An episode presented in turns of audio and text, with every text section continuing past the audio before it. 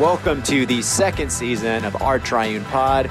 We are still preparing you to praise. Join me, the Reverend Nick Comiskey, and the Reverend Bendy Hart for a conversation about low key theology, lived experience, and often unrelated pop culture as we break down one of the Psalms. We hope it's an inspiring, maybe a bit irreverent, but mostly helpful way to get you ready for some God time.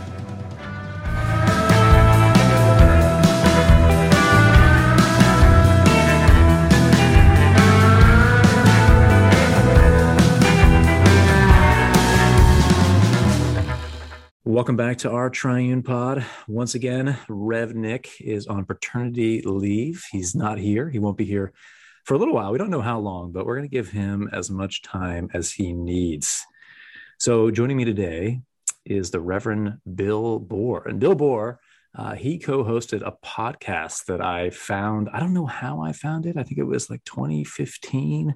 It may have been through Mockingbird, it may have been just through Apple Podcasts, just recommending podcasts. But uh, before then, I was never a podcast guy. I had friends who loved serial and all those kind of crime dramas, and it just they didn't speak to me. But the the banter and the relationship and the smarts of Scott Jones and Bill Borror kept me going back to new persuasive words. So you guys are, in no small way, kind of the reason for this cast. So welcome, Bill. Thanks for joining me. Thank you. No, yeah, I you know I listened to a couple quirky history podcasts and uh, something from the BBC, and mm-hmm. if you depending on what sports season it is, I'll listen to a sports podcast. But I'm not, you know, that's not my thing either. But it was been a fun, really a fun thing to do, and I'm honored to be on your podcast, Ben. I I enjoy what you guys do. I thought what you do is very creative, and if you're waiting for him to get over having a child yeah. then you may be doing this for 18 years by yourself. It's very possible. I mean, I'm committed to it, listeners. So hang in there for one more. But no, I, I can I can vouch. If you follow our Instagram, the first picture is yeah. a glorious picture of the two of them or the three of them. And then the second picture is him just passed out. So that's essentially what they're doing. They're still up in Wyoming. Oh wow! Um, they adopted a child up there, and uh, they get back to Raleigh pretty soon. So our our best wishes with him. But I'm excited for this. I'm excited, Bill. So what, yeah. what are you what are you doing now? What are you? Uh, I mean, I know you guys have gone done 300 episodes and maybe doing more, maybe not. But you, well, you know, we're we have one actually in the queue to come out, a tribute okay. to a friend of ours who died unexpectedly about a month ago. We'll see. We'll see how that works out. I'm actually doing an interim senior pastor position in uh, Central New Jersey, great church. North Branch Reformed Church. Matter of fact, any of you who are looking for a great job, we're looking for a pastor. So uh, excited to be working with them. So, yeah, I'm enjoying very much what I'm doing. Although I, I don't think I'm going to keep doing the interim thing. I miss the more staid pastorate, but just enjoying my life, loving my life with my wife and my kids and grandkids and yeah all kinds of stuff. Yeah. So no, um, things are things are good. Things are. I have to. You know, it's interesting. You're in Alabama. I am. Right. Do you did you need a passport to get to Alabama? yeah, I've got to I've got to watch what I say these days because uh, some of the Alabamans are, are listening. But uh, no, they should. Well, I you know what I I my first job after seminary. I mean, I grew up in Central Pennsylvania, went to Princeton Seminary, was Midland, Texas, a totally different world. And I, you know, I they were three of the best years of my ministry. I mean, I you know, I, I enjoyed every place I've been, but being somewhere so different from it was great. So I, I think that your experience, and it's a great church. I do know the reputation of your church, and uh, I think it, it's really good for us to go to places, right? Yeah. Yeah, it's, a, it's an adventure. So yeah, since coming down here, I feel like everyone is apologizing to me or like, oh, can can you handle us? Are we, you know, it's, is this too big a transition? And I've started to wonder if it's part of a game that's not really like self-effacing. If they're they're they're kind of telling me something by saying that. So anyone listening, you can tell me. But I've I've essentially gotten that from every person. it's just like, well, are you settling in? Well, I think it's a hospitality thing too. I mean, West Texas was, I mean, you know, uh, West Texas looked like the pictures from the moon. Yeah, the Permian Basin. It, you know, I, I always, I never believed in conspiracy theories. You know, the theory that, or you know, the moon flights didn't really happen. Then I went to Midland, Texas. I thought maybe it may have been filmed here, but we were having, we were interrupted by a siren. I'm having snow squalls there. here. Mm-hmm. Uh, we're having air raids. It sounds like down in Alabama. yeah. Well, at the risk of not having any more of these, why don't we just jump right into the psalm? It's a great one. So uh, it's Psalm 126. I'm going to read from the the one we usually do, listeners, the 1979 Prayer Books translation, and it goes like this: When the Lord restored the fortunes of Zion, then were we like those who dream. Then was our mouth filled with laughter and our tongue with shouts of joy. Then they said among the nations, The Lord has done great things for them.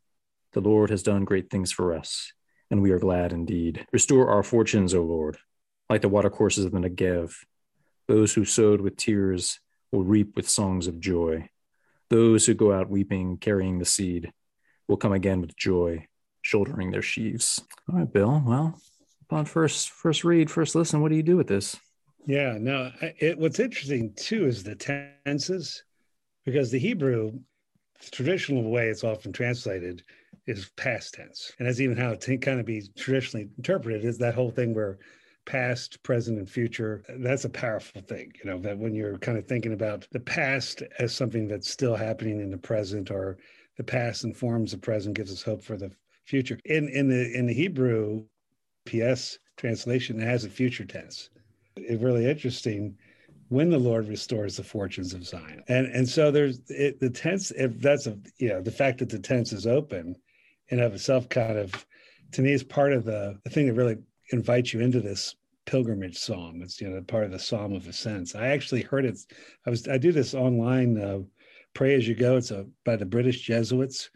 It's, it's a hmm. great little app and they sang this was the song for today and they sang it and they sang it as really interesting that was both sad and happy at the same time which is kind of what this psalm it was to me this the playing of the tenses are we happy now are we sad now are we remembering a past when we we knew god came through for us as a way of having hope for today. Yeah to me that i find that that that, you know kind of the liturgical power of how past and present and i think if we're doing our jobs right uh, the eschatological the, the future how those things always dance around in the liturgy which of course this was was part of the liturgy. But you know I, feel, I think about that in my own my own life too. There's a sense where the present joys are always a bit tainted by losses or the realization that they're temporary, right? Mm-hmm. As well as um, current struggles are are somehow I don't know, mitigated. It's not the right word. I mean, sad is sad, grief is grief, tragedy is tragedy. But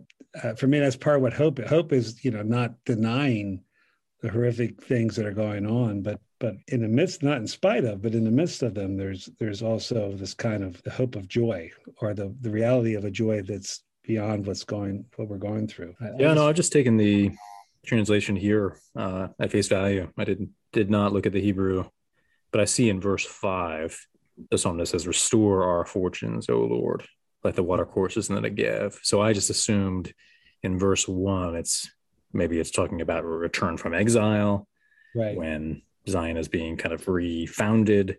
And right. at that point, we're just overjoyed this liberation from our cages essentially. And then but it's kind of like the narrative of scripture goes that the return from exile never had the same cachet never the same glamour or prestige as the first temple did. And and maybe here is a particularly low point.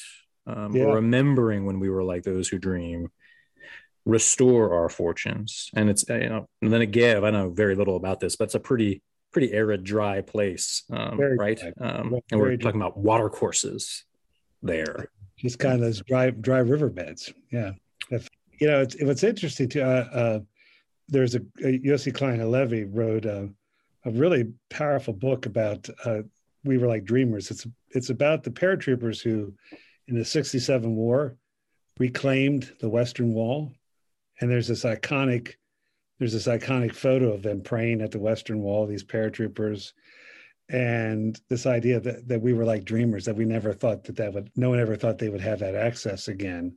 Now it's interesting. The story goes on from what happens to those guys in the establishment of Israel afterwards, and it's it's a very interesting and very we'll just say well, the the dream didn't quite play out like they hoped. But I, this I love this moment. We were like, there's part of it is like we were like dreamers. We just didn't feel that this reality is something we we never thought could happen. And I, that's, I mean, I think sometimes I think there's, you know, in the midst of disappointment, yeah, the the uh, it could be like the exile. Yeah, the return was never quite the same. It's kind of like the vision of second Isaiah gets checked in the in the reality of third Isaiah, right? It's not quite what we hoped for.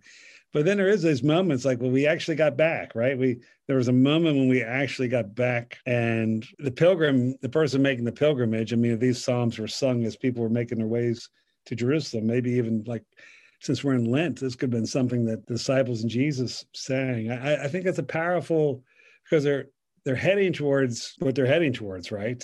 And all the different emotions you know, you have the emotion, well, you have the reality of Jesus against these kind of false hopes of disciples, yet this remembrance that there is a Jerusalem to go to. Uh, there's a Zion, and we were like dreamers. So I, I think that's to me that what I, how I've really experienced this is just the, the layers today of of all the things that it means to be a follower of God, both in the good and the and in the not so good, and what we see and, and what we hope for, and what has been, but what what isn't quite the way it should be.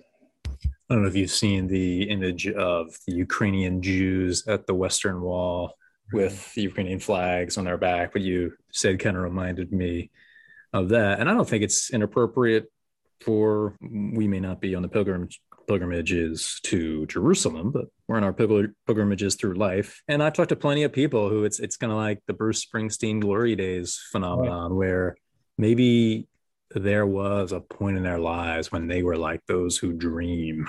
And those days feel like a distant memory. Um, and maybe these were were good things. They weren't just you know frivolous things. Uh, yeah. but that that prayer that the god who made a, no, a way out of no way and delivering uh, the people of god in egypt the god who makes a way out of no way at the resurrection is alive and makes yeah. the way out of the way for us. Yeah, you know, I, I, think that's that is true. But nostalgia is a is a very dangerous thing for the soul. I think you know, there's a difference between uh, remembrance, right, and nostalgia, and I think that's.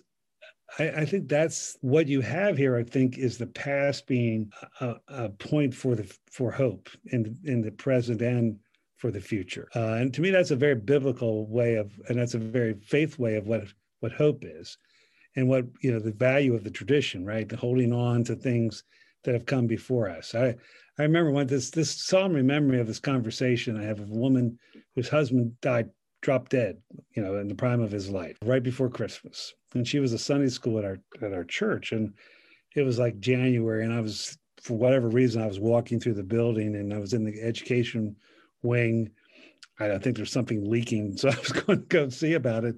And I heard I heard someone crying and there's no one supposed to be in the building. And I walked in and this woman was weeping as she was taking down the Christmas decorations from her Sunday school class and still in the midst of you know shock and grief from the loss of her husband. I remember saying, uh, "We're not happy now, but someday we will be happy again." But not today. And I, I, there was something really, I mean, the, the contrast between her being grieving, taking down these symbols of the joy of Christmas, but being able to say, today is what today is, and this is the work of today, and not realizing you can't go back. She couldn't go back. Her husband wasn't coming back, but knowing that someday that this would end, you know, not the loss, but the grief eh, to mm. the extent. I think that's uh, that's part of the power of this psalm. I think. Uh, because it seems to me all dimensions of time are happening at the same time, and that there's both joy and sorrow and hope, as well as pretty solid dose of reality. Yeah, and, and some of these things are the juxtaposition is like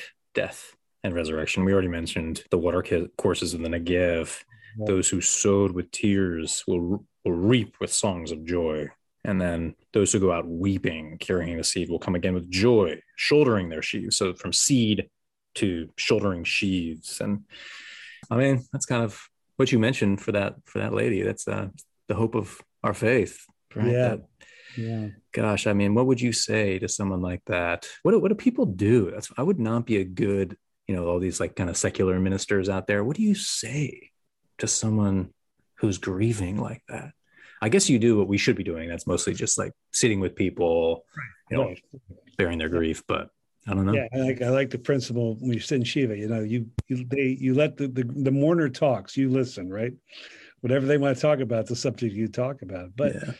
But I do, yeah. I mean, I think though the I, I again I get back to I, I just wrote an article. I'm against optimism. I'm, I'm totally against optimism and positive thinking, but I'm really I'm really for hope. Right. I, I think the foundation of Christianity is hope, but that's not being optimistic. Yeah, I've had I've I've been in uh, I've been by, in by deathbeds. I've helped people bury their children, and there wasn't much optimism there, but there was hope. And Mhm. I, I think to me that's I I like dreamers almost does seem like uh, you know um, the pipe dream, but um, but there's also this dream is based on a past reality, goodness of God, right? Yeah. This is the same God. Well, anything else you wanted to add? Or where can we find that article? Uh, it's good. It's it's in a future Mockingbird. Oh, okay. All right. Yes. It's it's my uh, instead of seven habits of highly successful people, uh, it's my five and a half habits of people who are failures or something like that. I can't remember. Sounds like Mockingbird would publish something like that. So it's- yeah, I, they asked me to. It was for the Success magazine. nice. There's they have an issue of Success, so I had to deconstruct that a little bit. But uh, no, but I do. I do. Yeah. The the hope is the in the coming glory of God. I remember my professor of blessed memory, J. Christiaan Beker, talking about the believing in the good that God will do. Right. Well, amen. Well, hey, do you want me to read this or do you got this to close this. out? Uh, I will read it. I don't have your translation. That's fine. Would you like to hear it in the, the In Hebrew.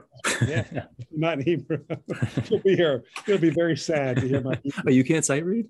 Uh, I can sight read, but it'll be very sad and Fair And- enough. wrong at the same time.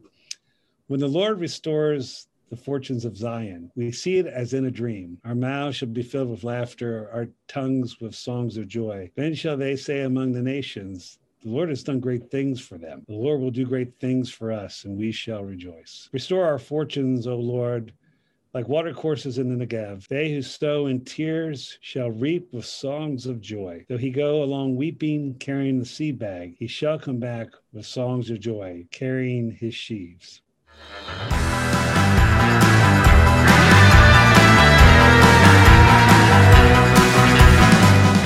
How about that episode of Our Triune Pod? Now that you've been prepped for praise, won't you do us a solid and subscribe and review?